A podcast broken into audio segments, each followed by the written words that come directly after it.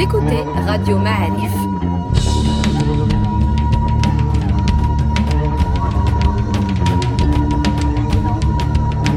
Le podcast Histoire.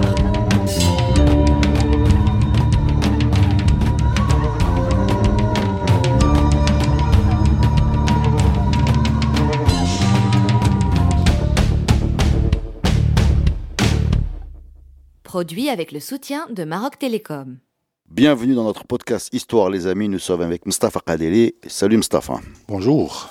Alors aujourd'hui on va parler de Moulay Ismail. Moulay Ismail c'est, un mythe dans, dans l'histoire du Maroc. Hein. 54 ans de règne, euh, on parle de 1000 enfants, on parle d'un bâtisseur, on parle d'un homme à la volonté de faire, on parle d'un homme qui a terrorisé les, les esclaves européens, qui aurait eu des visées euh, sur la fille de Louis XIV. On ne sait pas très bien dans tout ce que je viens de te raconter qu'est-ce qui est le mythe, qu'est-ce qui est la réalité, qu'est-ce qui est euh, les échos de la littérature européenne et qu'est-ce qui est avéré et qui vient de chez nous? Donc tu es là pour nous éclairer à travers ce long règne, je le répète, 54 ans. Tu as un gros travail aujourd'hui et je vois que tu as pris des notes. Le mythe des mille enfants, c'est une légende, c'est rapporté par quelques historiens, bien sûr.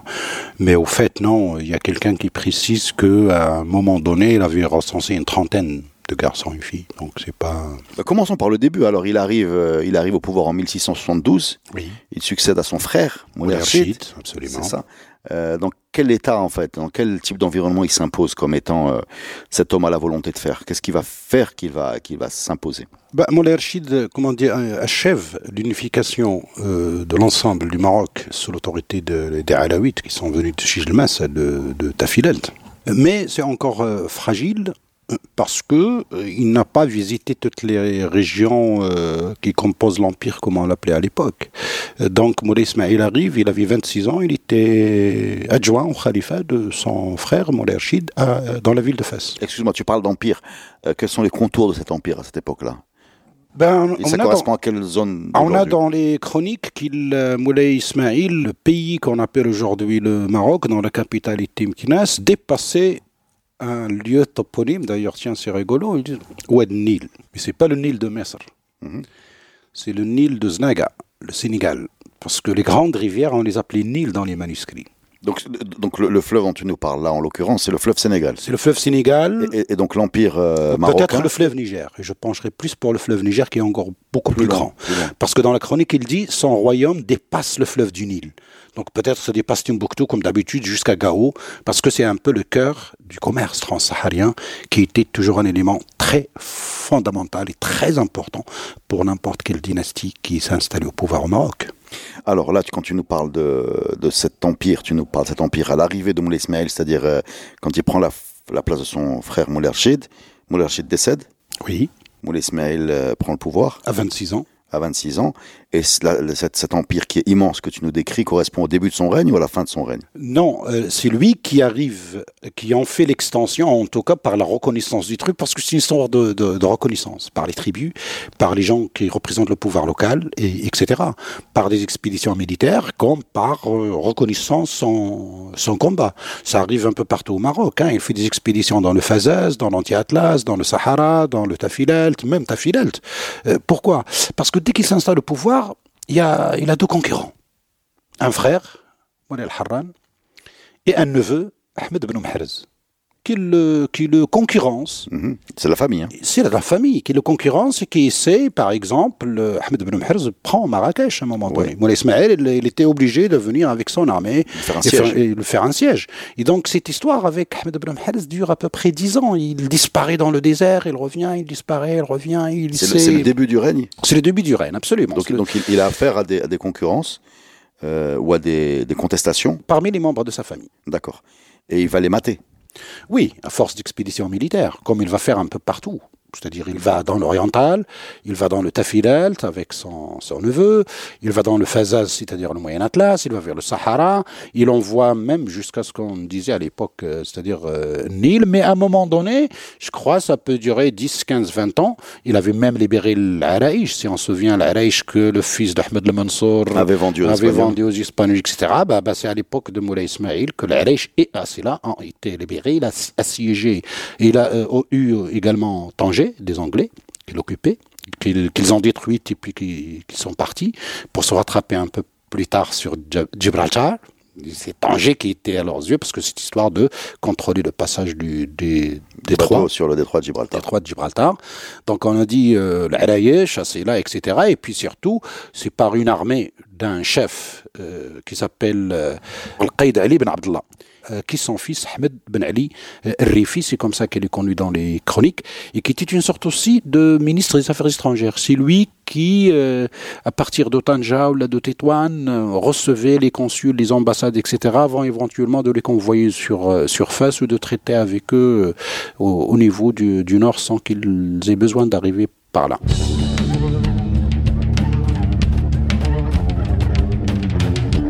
Alors on reste sur ces, conquêtes militaires, enfin ou en tout cas c'est la stabilisation du pouvoir. On peut dire que Moulay Ismail était un, grand, guerrier ou un grand militaire, on peut dire ça? Comme tous les sultans, c'est-à-dire euh, faire la, notion de harka, faire le déplacement dans l'espace, est un élément constant dans l'histoire du Maroc. Tous les sultans avaient cela presque comme activité. On a ça avec euh, euh Sidi Mohamed Ben Abdallah par exemple, ou Moulay Slimane. Je veux dire, ça bougeait déjà entre les deux capitales, face à Marrakech ça c'est d'une manière continue, mais aussi à travers euh, l'Empire. Vous savez, pour Moulay Ismail, il a poussé à un moment donné jusqu'à ce qu'on appelle aujourd'hui le Sahara algérien. Il y avait les Turcs qui occupaient le nord et la côte. Il y a une confrontation avec les Turcs. Euh, plusieurs reprises.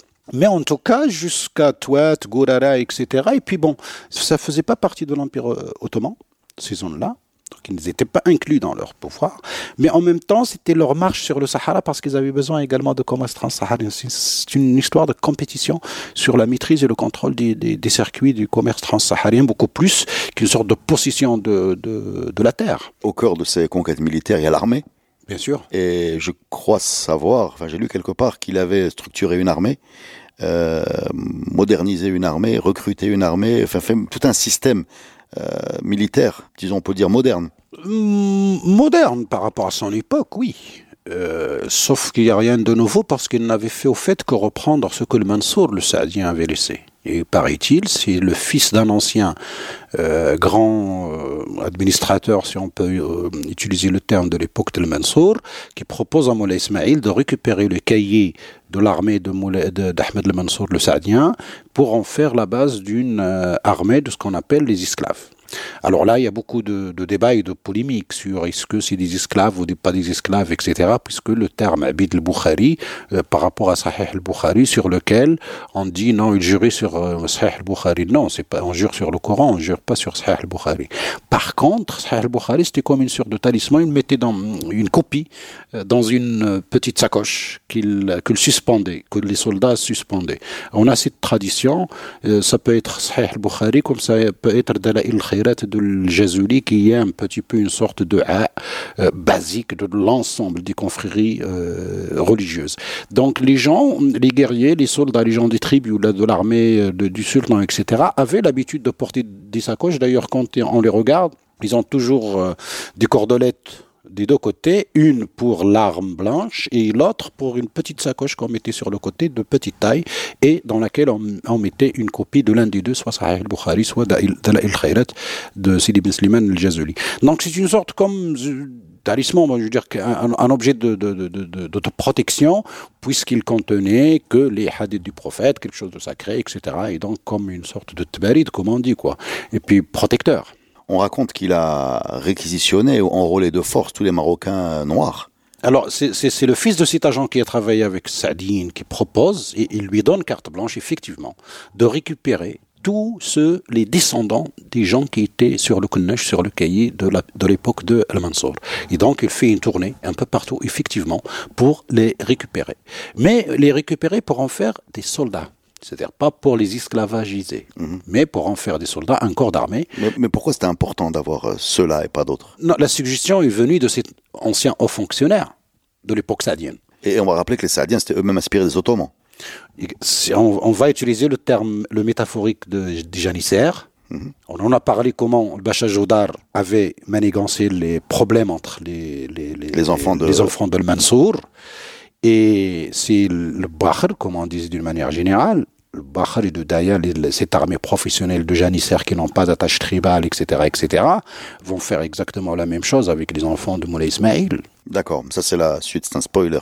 On va rester, on va rester sur l'organisation de l'armée parce que, euh, pareil, j'ai lu toujours sur l'organisation de cette armée qu'il y avait euh, également une prise en charge des enfants de ces militaires. Tout à fait. Qui étaient formés eux-mêmes au métier de l'armée pour les garçons et au métier euh, traditionnellement réservé aux femmes à l'époque pour les filles. Tout à fait. Et que, et que très vite. Qu'il les mariait. Qu'il les mariait, voilà. Et que très vite s'est retrouvé avec euh, plus de 150 000 personnes. Absolument. Qui, absolument. Qui, qui, qui étaient euh, à, à l'époque une énorme armée, une énorme organisation avec une véritable discipline et une formation très jeune. Il faut y ajouter les 25 000, euh, surtout les renégats, les prisonniers qu'on avait pris, euh, ce que le, le, les pirates ah oui, on va pirater. Et Moulay Ismail avait fait de ce, de ce secteur un, un, un monopole de l'État, donc du sultan.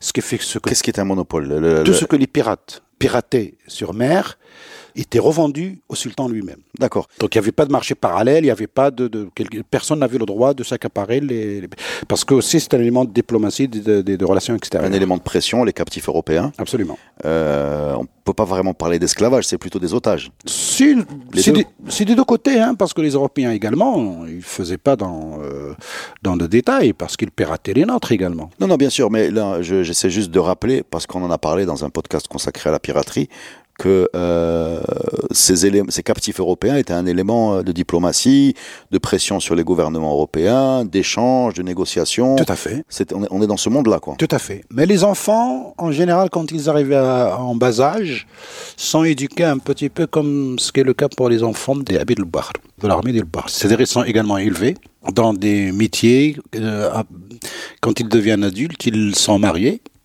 sont d'abord convertis se convertissent. Bon, ils arrivent. Ce que tu appelles les renégats. C'est ce qu'on lit. En, en, voilà, ceux qui ont renié leur euh, religion de, de, de base, enfin d'origine. D'origine. Et donc, pareil, il s'ajoute à cette armée de 150 000 hommes qui était composée au fait de, on dit le Bahr et l'Udaya.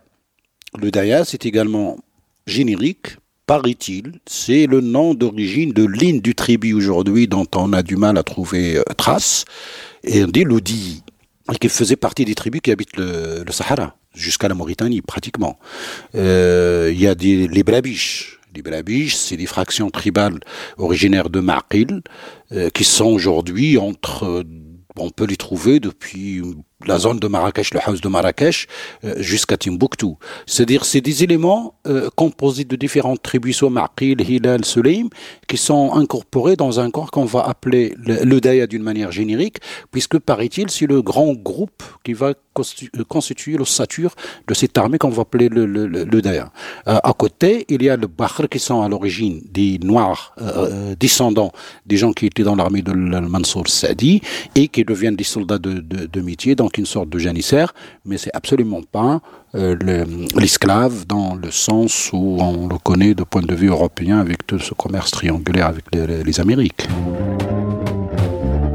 Cette organisation militaire et administrative va, va permettre à Moulay Ismail d'avoir une maîtrise de, de, de l'espace. Absolument. Et de, de gérer euh, un État.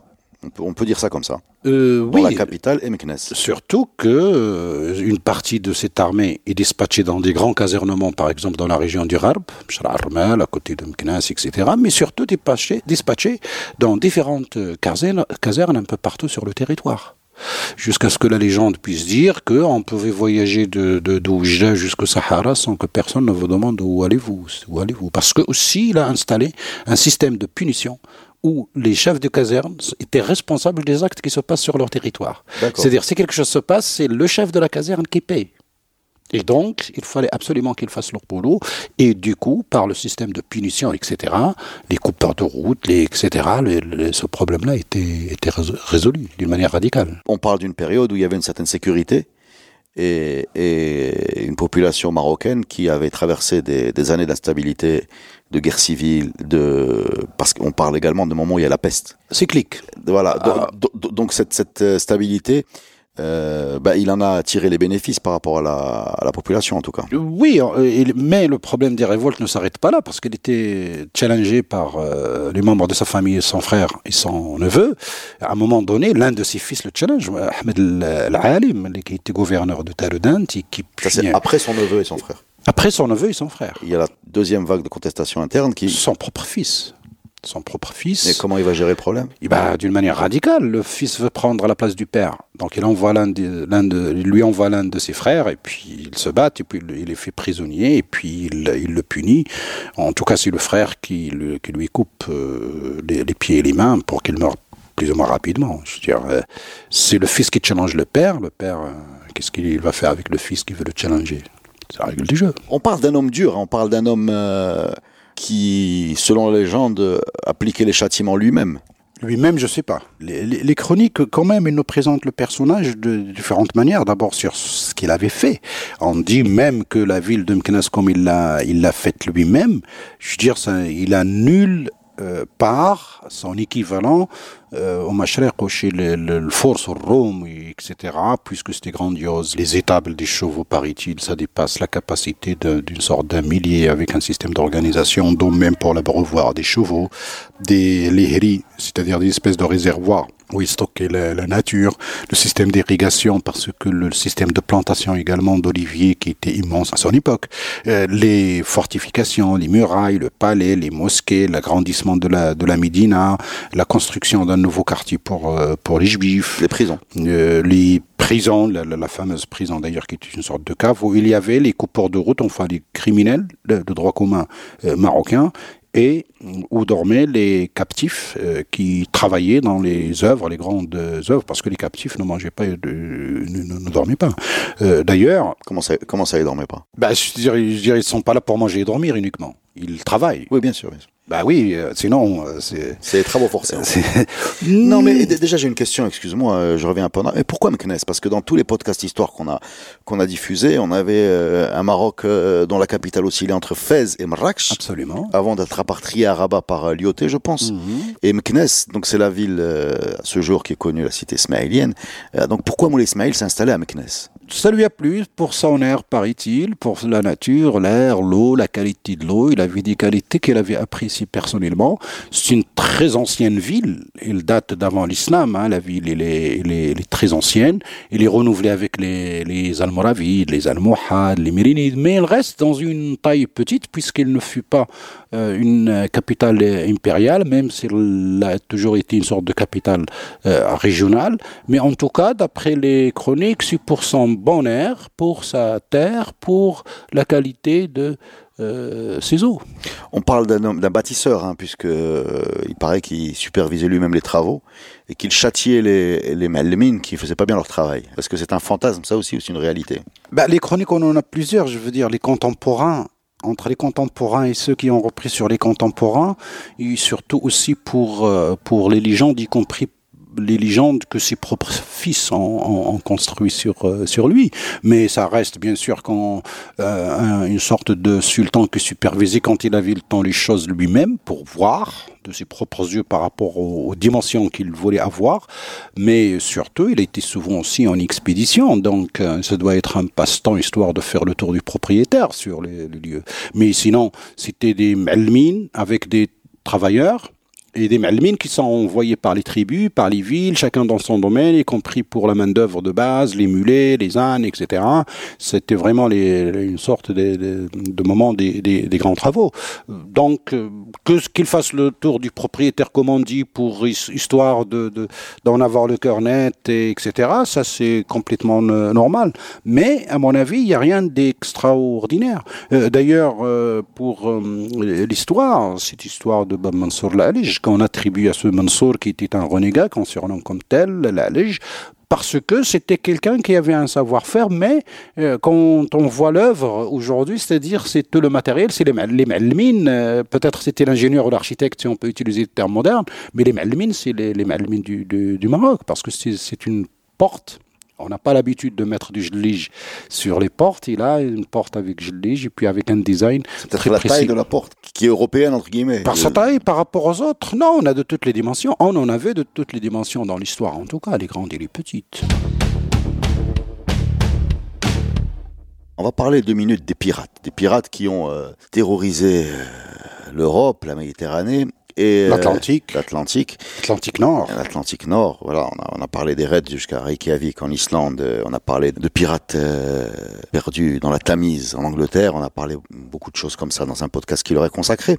Mais euh, ce que j'ai compris, c'est qu'Oumle Ismail, plutôt que de les, les combattre, parce qu'ils étaient quand même une puissance dans la puissance, va les utiliser. Oui. Et il va en faire une sorte d'armée de, de marine, marine marocaine, quoi. C'est les enfants qui grandissent. Parce que je crois que ceux qui étaient pris adultes, bon, certains ont, repris leur liberté, mais surtout les enfants, parce que les, les marins, c'est les renégats, c'est-à-dire c'est des gens qui se convertissent d'eux-mêmes, qui proposent leur propre service eux-mêmes. Mais les enrôler, c'était pas euh, facile puisque c'est délicat. On ne peut pas leur faire confiance non plus pour qu'on les laisse euh, dans la nature pour qu'ils travaillent euh, pour lui. Mais les enfants qui grandissent, ils sont introduits dans l'armée.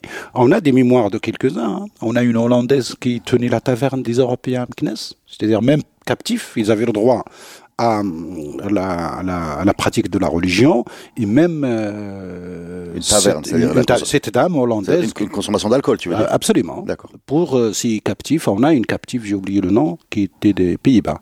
Mais le meilleur des captifs qui nous a laissé un, un document extraordinaire, Thomas Pellow, il est arrivé enfant. Il a grandi, il était enrôlé dans l'armée euh, du sultan et il a vécu jusqu'à peu près 1737 au Maroc. Donc il nous raconte, de son point de vue bien sûr, quelques faits auxquels il avait assisté et qu'il a vécu lui-même, mais c'est un document ethnographique, si je voudrais, extraordinaire, avec toutes les, exagéra- les exagérations euh, qui, vont, euh, qui avec. C'est d'ailleurs une des grandes limites qu'on peut avoir quand on étudie, quand on, enfin, de façon superficielle, euh, Moulay Ismail, c'est que une grande partie de la littérature vient de captifs européens. Euh, ou de gens qui ont traversé, euh, qui ont, qui ont une période de captivité, et donc, et donc on a une vision euh, souvent européenne. D'ailleurs, quand France 2 a consacré un reportage à Moulay Ismail, ils l'ont appelé le roi soleil marocain. Hmm, parce qu'il était contemporain de Louis XIV. Voilà. Il y a toujours la, la- la- la comparaison ou la vision occidentale qui, dans la littérature, en tout cas sur Internet, euh, prévaut. quoi. En tout cas, pour les captifs, il n'y en a pas d'IMAS. À ma connaissance, je crois qu'il y en a trois qui ont laissé leurs écrits. Surtout celui de Thomas Peller. Mais il ils est- sont repris il est- partout. Il est, épais, Ils, ils bien sont sûr. partout. Bien sûr, l'éditeur même, euh, je veux dire, arrange un petit peu le récit pour qu'il soit exploitable sur le plan commercial, y compris la pub. Mais pour les Européens, c'est une source d'information en tout cas.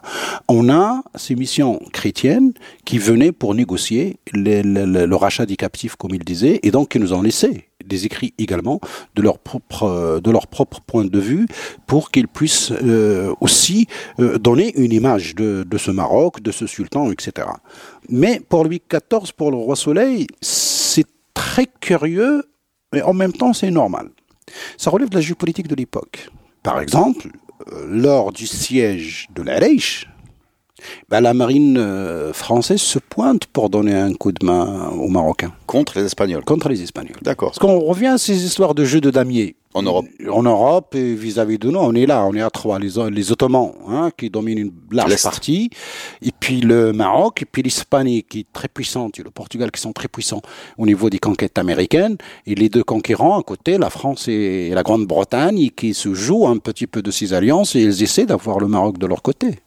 D'où euh, c'était ambassade de Ben Ishab, on raconte beaucoup de légendes sur ça. C'est une mission diplomatique comme il y en avait tant euh, entre les deux parties. C'est une histoire d'alliance, une histoire de, de- de concordance de point de vue sur les problèmes euh, communs. On va revenir à Abdullah Ben Aïcha, c'est ça? L'ambassadeur. Voilà, qui a commencé comme lui corsaire, pirate. Oui, voilà. oui, aussi. C'était quelqu'un qui a, qui a commencé et terminé comme corsaire, Oui. selon Madame Zien dans son podcast, et qui, entre-temps, a été diplomate de Moulay Ismail et envoyé à la cour de Louis XIV, donc à Versailles, pour une mission de diplomatique. Tout à fait. Et cette dip- mission diplomatique euh, n'a pas reçu l'accueil espéré du côté de, de, de la cour de Louis XIV, c'est bien ça On dit beaucoup de choses, mais en tout cas, c'est une histoire de traité parce que, figurez-vous, par exemple, que pour les prisonniers, par exemple, ces accords diplomatiques, et, euh, par exemple, pour la Grande-Bretagne, le, le- le- le- le sultan, à un moment donné, interdisait totalement la capture des Britanniques. Parce qu'il avait un accord avec Il y avait la- un accord. Les Américains, pareil, on n'a jamais eu de captifs américains. Et il a des accords. Quand il y a des accords avec les pays concernés, les Hollandais également, quand leurs euh, bateaux euh, sont piratés, ils cherchent à négocier pour avoir la paix, donc en échange de paiement de, de comment dirais-je, des espèces de redevances, et en échange. Alors, ceux qui ont obtenu pour leur grade à l'époque, c'est surtout les Espagnols. Les Espagnols, les Portugais. Parce que la, La cicatrice de la Reconquista est toujours présente. La Reconquista, Septaim Lilia, le voisin, l'ennemi intime. Je veux dire, quand on voit euh, les missions d'ailleurs qui viennent, c'est en général les, les, franciscains, les franciscains français. Bon, c'est pour ça que par revanche que les, Francis, les Espagnols obtiennent pour leurs franciscains un édite du pape pour qu'il représente la religion chrétienne au Maroc. Et ça, ça a duré jusqu'à l'époque coloniale. Quand Lyoté arrive, il se trouve face à un problème que l'Église a, comment dirais-je, a donné aux franciscains espagnols le culte chrétien au Maroc. Mhm. À l'époque, euh, les captifs, et après, ça se développe bon, à Tanger, dans les ports, dès qu'il y a une colonie européenne qui s'installe, pour le culte, c'est les franciscains espagnols. Et donc, ils négocient pour que ce soit pour les franciscains, clair, mais pas les Espagnols. Et donc là, c'est pour ça que les franciscains français ont eu la hiérarchie de l'Église euh, au Maroc, à commencer par la cathédrale de Rabat jusqu'au plus bas de l'échelle euh, des paroisses.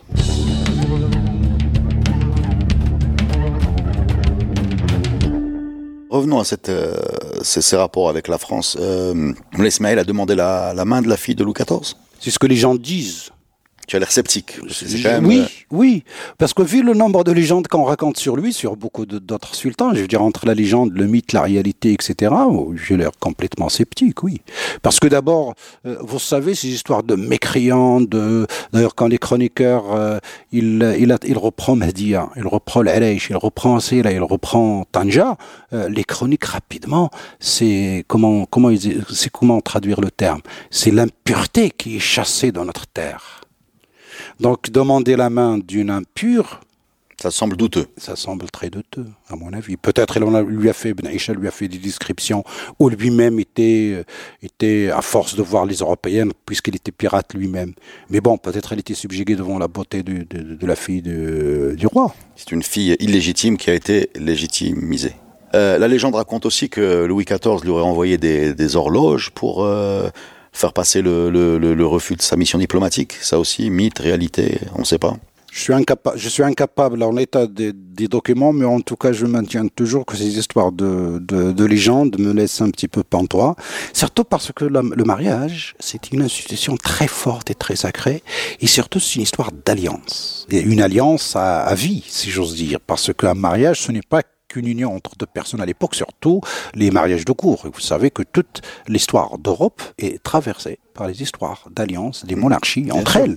Donc euh, jusqu'à la Première Guerre mondiale, qui est une affaire de famille quasiment. Absolument, absolument. Donc euh, que c'était que qu'un mariage, aucune idée, aucun projet de mariage s'installe entre le les deux monarchies, ce n'est pas une, à la limite, on dirait, de personnes qui tombent amoureux éventuellement et qui veulent se marier. Mais, je, voyais ce mariage ou cette proposition de mariage comme une proposition d'alliance. Hein. Je ne voyais pas comme une affaire, euh, une affaire personnelle. Mais l'alliance était déjà là, puisqu'ils font le geste d'aider les, Marocains euh, pour le siège de l'Aleish. Donc c'est un gage de bonne volonté. Il faut rappeler que cette histoire d'Europe est une histoire d'alliance par mariage entre les différentes monarchies. Et comme tu disais, jusqu'à la Première Guerre mondiale, un petit peu, c'est une histoire de famille, c'est une histoire de relations tendues ou détendues des pays européens. Donc jusque-là, ce que penser est-ce que la France soit en relation stratégique par mariage avec le, Maroc, ce n'est pas évident vu le contexte euh, européen.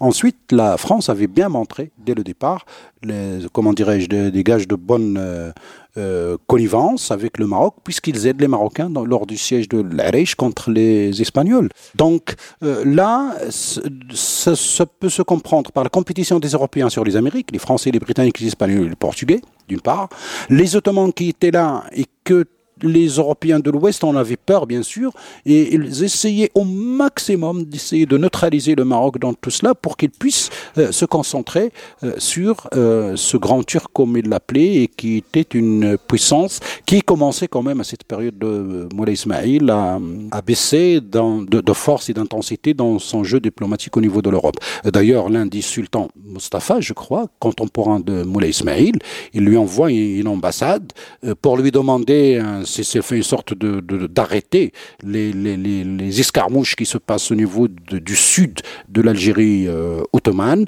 euh, parce que justement, il était très occupé dans beaucoup de révoltes en Europe euh, centrale et il ne pouvait pas tenir ou se tenir plusieurs guerres en même temps. D'ailleurs, le fils l'un des fils de Moulay Ismail qui était gouverneur de l'Oriental, qui un petit peu ignoré ça, on ne faisait pas attention. En tout cas, il avait fait des incursions chez les Ottomans, chez les Ottomans et son père l'avait puni parce qu'il était lié par ce traité qu'il avait fait avec le sultan ottoman suite à cette ambassade. Et le fils, bon, n'a pas respecté ou n'a pas fait attention, donc du coup, il voulait pas euh, avoir des problèmes. D'ailleurs, ça, ça a eu des retombées puisque les Ottomans ont essayé de euh, faire bouger aussi, bon, par exemple, l'Ibn Iznasen, que ces révoltes à plusieurs reprises, mais c'est à chaque fois des histoires par les Ottomans qui essaient également de déstabiliser un petit peu, de montrer qu'ils sont toujours là et qu'ils ont la possibilité de faire quelque chose si euh, on n'arrête pas dans leur côté. Moi j'ai une question. Quand on voit la puissance de l'Empire ottoman, donc qui pousse euh, du côté européen euh, vers euh, l'Autriche quasiment, la, Yougoslavie actuelle, la Hongrie, qui pousse du côté africain vers jusqu'à l'Algérie, jusqu'à l'Algérie, donc voilà, jusqu'au Fzan, voilà, pour contrôler le commerce transsaharien également. qui a une puissance également maritime, qui a un empire. Qu'est-ce qui les a empêchés de pousser vers l'ouest jusqu'au Maroc? Ils ont tenté. Ils ont tenté depuis la fin des Mérinides, quand les Saadiens au début remontaient par le sud, ils ont essayé de se tenir les derniers Wattassides, sans succès. Ils l'ont fait euh, avec le père de Mansour, qu'ils ont tué. Cher. Cher. Ils l'ont fait plus tard avec Moulay Ismail, par exemple, parce que l'une des dynasties avant les Alaouites, on avait parlé de Dallaïyin et de Smlaliyin. Quelques Dallaïyin se sont réfugiés à Tlemcen. Et eh ben, ils ont essayé de revenir sur scène avec l'aide des, des Ottomans. Donc les Ottomans, ils essayaient à chaque fois de pousser, etc. On dirait aujourd'hui dans, la, dans le vocabulaire actuel de déstabiliser. Oui, oui, et il faut pas oublier que quand même l'Algérie n'était pas une conquête militaire ottomane. C'est l'histoire des deux pirates, les deux frères Arrouj et Barbarousse, qui déclarent allégeance au sultan ottoman et qui les aident. Je veux dire, c'est pas une c'est pas une armée ottomane qui arrive et qui occupe les côtes et qui rentre et qui occupe le, pays. Ensuite, ils organisent cela selon par les des villes euh, capitales. Le, on dit le Dey euh, d'Alger, le Dey de Ouahran, le Dey de Titri, le, le Dey de, de Constantine, c'est-à-dire quelques représentants, quatre gouverneurs. Chacun avait une petite portion, mais ça n'incluait même pas la montagne de ce qu'on appelle aujourd'hui la Kabylie ou, les, ou les Plus des, comptoirs ou des... Des espèces de comptoirs avec des casernements, euh, justement, euh, qui étaient un petit peu au niveau des, positions, au niveau du dire, mais tout en gardant un œil sur le commerce transsaharien qui traversait le Sahara, mais ils ne contrôlaient pas le terrain lui-même. Alors le commerce transsaharien, c'est d'abord euh, une, une captation, mais surtout une séduction une attraction par la politique des prix, par la politique des services, pour que cela puisse passer là-bas beaucoup plus qu'une menace militaire ou une conquête militaire, loin de là. Quand je t'entends parler de Moulay Ismail, et j'ai eu la même impression quand tu nous as parlé de Ahmed Mansour Dehbi, euh, des alliances avec les Français pour euh, déstabiliser euh, les Espagnols, des conquêtes, enfin de, de, repousser militairement les comptoirs espagnols, négocier avec les Turcs pour leur laisser les mains libres vers leur autre front on a quand même l'impression qu'à cette époque-là, dans la géopolitique méditerranéenne, le, le, Maroc a un grand rôle. Euh, J'ai envie de dire, pour utiliser un néologisme, enfin, on a l'impression qu'il joue dans la cour des grands. D'où cette impression est-elle euh, est-elle fausse? Il n'est pas fausse. Il fait partie de la géopolitique, en tout cas, de l'ensemble des États qu'il y a. Sauf que nous sommes au XVIIIe siècle. Le XVIIIe siècle, c'est les prémices de beaucoup de changements euh, dans l'histoire d'Europe. Et c'est à ce moment-là, je crois qu'il y a quelque chose qui commence à se passer d'abord par le déplacement de ce commerce transméditerranéen, transsaharien vers le transatlantique. Ce commerce transatlantique euh, a, a fait perdre beaucoup de choses au commerce transsaharien et commerce transméditerranéen. Ensuite, les Européens... C'est-à-dire le grand axe qui était euh, nord-sud via le Sahara se transforme en un axe naval vers l'Amérique, c'est ça? Vers l'Amérique et surtout aussi vers les côtes ouest-africaines. C'est-à-dire les Européens commencent à mettre pied à organiser l'esclavage et également à commercer sur les produits également. Et donc, ils, ils achetaient directement ce que nous, on leur vendait. Ils nous ont court-circuité. En quelque sorte. Donc c'est là que commence d'ailleurs Moulay Ismail. Il donne une, attention très particulière au commerce transsaharien et il essaie de contrôler toutes les routes sur la côte atlantique par euh, Timbuktu, par le Touet. Parce que ce commerce justement commençait à baisser et les Européens le faisaient directement. Ils étaient dans la traite de l'esclavage. Ils ont participé à un grand changement dans les primicités à ce moment-là, et je crois que c'est là que peut-être il y a des éléments de réponse sur l'évolution politique et économique du Maroc par rapport à l'évolution politique et économique euh, en Europe. Il ne faut pas oublier que les mouvements nationalistes en Europe commencent en 1848 avec le printemps des peuples, et l'éclatement des grands empires qui ne correspondent plus à un moment donné de l'histoire avec les prémices de la révolution, la, révolution industrielle, l'exploitation des mines, l'apparition de nouvelles sources d'énergie, l'industrialisation euh, de beaucoup de produits comme le coton, la canne à sucre, le tabac, également trois nouveaux produits sur lesquels les Européens vont construire quand même leur fortune, plus l'accès à l'or qui se trouvait dans les Amériques, qui se trouvait en Afrique, qui faisait partie de ce commerce transsaharien et transméditerranéen qui faisait partie des richesses euh, que le Maroc euh, commerçait. Euh, donc là, on peut comprendre l'équation par une très nette diminution des ressources liées au ce commerce transsaharien et en même temps le développement de l'accumulation de quelque chose qu'on va appeler l'accumulation du capital qui va donner la suite avec la révolution industrielle et le développement. Et c'est là que les cartes se creusent entre l'Afrique et l'Europe. Et c'est là qu'on rejoint un petit peu euh, le podcast que vous avez fait avec le Biyad sur nos voyageurs, nos visiteurs, nos diplomates quand ils partaient là-bas. Euh, c'est-à-dire comment ils regardaient ce monde, comment ils, rapportaient ce qu'ils regardaient sur euh, ce monde, et comment ils montraient leur allergie à ce monde, alors que peut-être il y avait beaucoup d'envie, mais les circonstances faisaient qu'ils en parlaient un petit peu d'une manière euh, comme c'est quelque chose à repousser, jusqu'à ce qu'on soit mis devant le fait accompli avec la conquête coloniale et on n'avait plus le choix. On a parlé de Moulay Ismail, le bâtisseur, le militaire, euh, le conquérant, également l'homme politique. Est-ce que cette période de Moulay Ismail, euh, très longue, hein, on va rappeler euh, plus de 50 ans de règne, a correspondu à une activité intellectuelle ou à une, une effervescence culturelle? Qu'est-ce qu'on retient de cette période? En tout cas, on a pas mal de documents qui datent de l'époque, qui ont été écrits à cette période et sont très nombreux, soit les chroniques, hmm, c'est classique, les historiens, comme plusieurs, on a plusieurs documents, on a même des documents, je veux dire, presque détaillé au jour le jour, comme une sorte de brouillon d'un tarikh Taïf al-Ribati. Et aussi, on a, pour beaucoup, on a eu le dernier grand intellectuel de l'histoire du Maroc, c'est-à-dire l'héritage de la de l'époque médiévale qui était pour nous des espèces de lumière qu'on n'a pas pu transformer. C'est quelqu'un qui s'appelle Hassan ibn Saoud Liussi. Euh, il est mort vers 1714, euh, je crois. Hassan ibn Saoud Hassan ibn Saoud Liussi. D'accord. Parle-nous de C'est Sidi Hassan, d'ailleurs il est enterré à côté de Sfro parce qu'il est originaire de la tribu du Haïtiussi.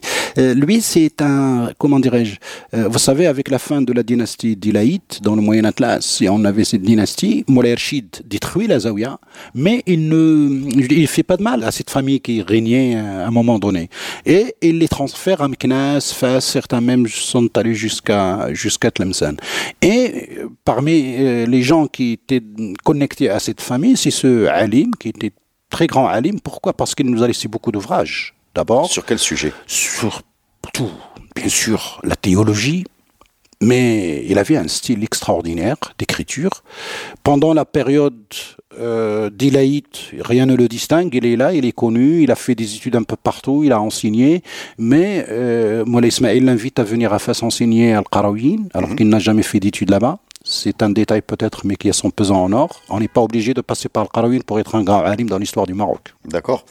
Ensuite, dans une lettre à Moulay Ismail, il cite Aristote. Nous sommes au XVIIIe siècle.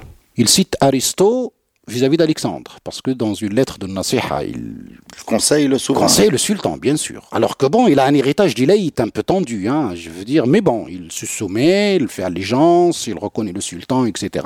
Mais il critique quand même. Mais il, garde ce, rôle de conseil. Il parle de la, la, justesse, de la justice, il parle de la politique fiscale, il parle de, de, la, de la paix qui règne, il parle des choses de l'État et comme s'il fait des remarques sur des choses qui vont pas. Il parle de désarmement de tribus, comme Moulay Ismail avait, avait fait subir aux tribus, sauf qu'il lui dit, mais c'est les tribus qui gardent les côtes. Alors si vous désarmez les tribus, et si les étrangers attaquent nos côtes, bon, notre armée ne serait pas suffisante pour le faire. Et donc, il y a un alim du XVIIIe siècle qui cite Aristote, mais ce monsieur n'existe pas dans le manuel scolaire avec son livre qui s'appelle Muhadarat Risala al-Kubra, Risala al-Soghra. Ces risalettes sont adressées au sultan Oui, Rissal al-Kubra, il est, il est Kubra parce qu'il est Kubra par sa taille. Rissal al-Soura, il est petite par sa taille. Mais en tout cas, il, lui et ses collègues de la famille d'Ilaït qui sont connus par le nom Msnawi vont nous donner une école, ce qu'on appelle l'école de Fès, qui a émergé à l'époque alaouite parce que tous les ulama qui sont apparus entre le 18e, euh, cette période de Moulay Ismail et après, sont le fruit de cette famille euh, des Dilaïtes qui était connue par Imsnaoun, les savants tamazirt, et qui porte le nom de Imsnaoui, dont faisait partie ce monsieur qui s'appelle Hassan euh, Ben Msaoud, euh, lui aussi, qui a vécu très longtemps et qui était lumière de son époque. Je dis, quand il, il discute, c'est l'aql ou naql. Alors, comment traduire la raison et le, le, le, le copiage ou le, la raison? L'imitation. L'imitation, absolument. Et ben, à un moment donné, il écrit comme ça, texto, il, il argumente tellement qu'à un moment donné, Ashab arbiya. Donc avoir quelqu'un comme celui-là euh, dans le programme euh, scolaire de philosophie euh, au Maroc de cette période, que malgré tout ce qu'on dit sur Moulay Ismail, sa méchanceté, etc., je veux dire, il y avait un savant, il y avait un grand intellectuel de l'époque qui était un petit peu critique vis-à-vis de lui, qui lui disait son avis, sans, non pas pour le, le déstabiliser, mais surtout pour l'aider, si on peut dire, à améliorer ce qu'il faisait. Il est mort d'une mort naturelle. Alors, dis-nous, euh, Simstafa, comment se termine, s'achève le règne de Moulay Ismail? De quoi il, euh, décède? Euh, De mort naturelle, en 1727. On avait dit qu'il a régné à peu près 52 ans. Il avait 26 ans. Hein, ça fait 76, 79 à peu près, disons 80 ans à peu près. Donc, d'une mort naturelle. Et auprès de lui, en 1727, auprès de lui, il y avait l'un de ses fils.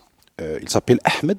Il a été surnommé également Dabi. Il était gouverneur de Tadla et c'est lui qui était à ses côtés à Mkinas au moment de son décès. Donc c'est lui que les gens euh, reconnaissent tout de suite pour qu'il euh, soit euh, sultan. C'est là que des nouveaux problèmes commencent dans l'histoire du Maroc, puisque les généraux de l'armée de Bahr, de l'Udaya, etc., ne sont pas contents de lui de Ahmed. de Ahmed. Et il demande à son frère, Abdelmalk, de venir, je crois il était gouverneur côté Dra aussi, le Massa, de venir pour le reconnaître comme, euh, comme sultan. Donc effectivement, il arrive et il arrive euh, à Fès, il est reconnu, les chefs de l'armée le reconnaissent et euh, Moulay Ahmed est parti pour se faire une santé, comme on dit, c'est-à-dire il fait jouer les alliances, entre autres avec les Zawiya Hansal, qui va essayer de l'aider à reconquérir son pouvoir, c'est ce qu'il va réussir, mais ça va pas durer longtemps, parce qu'un autre frère, euh, de nouveau, va rentrer en scène, Moulay Abdullah, et c'est là qu'on va avoir une guerre de succession entre les trois frères. Entre les trois frères et d'autres frères, parce que Abdelmalek Ahmed meurt, il reste pas longtemps. Il faut pas oublier que Moulay Ismail, comme il a vécu très longtemps, il a eu des enfants, il était encore jeune, et donc ses enfants ont grandi, il était très vieux, il était toujours en vie avec l'histoire de son fils Mohamed Al-Alam. Je veux dire, ses enfants, comme s'ils étaient un petit peu frustrés de la longévité de, leur, père, parce qu'il dit qu'ils l'ont même surnommé le Hayyid Daim, euh, parce qu'il était là donc 12, le permanent. Le, permanent, d'où ça expliquerait peut-être cette euh, compétition qui va également jouer un rôle euh, très important dans l'histoire du Maroc, puisqu'il va ne reproduire un petit peu, malheureusement, les histoires qui a eu lieu entre les enfants de euh, Ahmed al-Mansour euh, Dhabidi Saadien et ça va durer un petit peu 30 ans jusqu'en 1757 où va apparaître Sidi Mohamed Ben Abdallah qui va mettre de l'ordre de nouveau et qui va essayer de relancer la machine. Merci beaucoup Simstafa pour ces éclaircissements sur le règne de Moulay Ismail et je donne rendez-vous à tout le monde pour un nouveau podcast Histoire. N'oubliez pas les amis de les partager, de les commenter, de les relayer. Nous avons besoin de vous pour exister.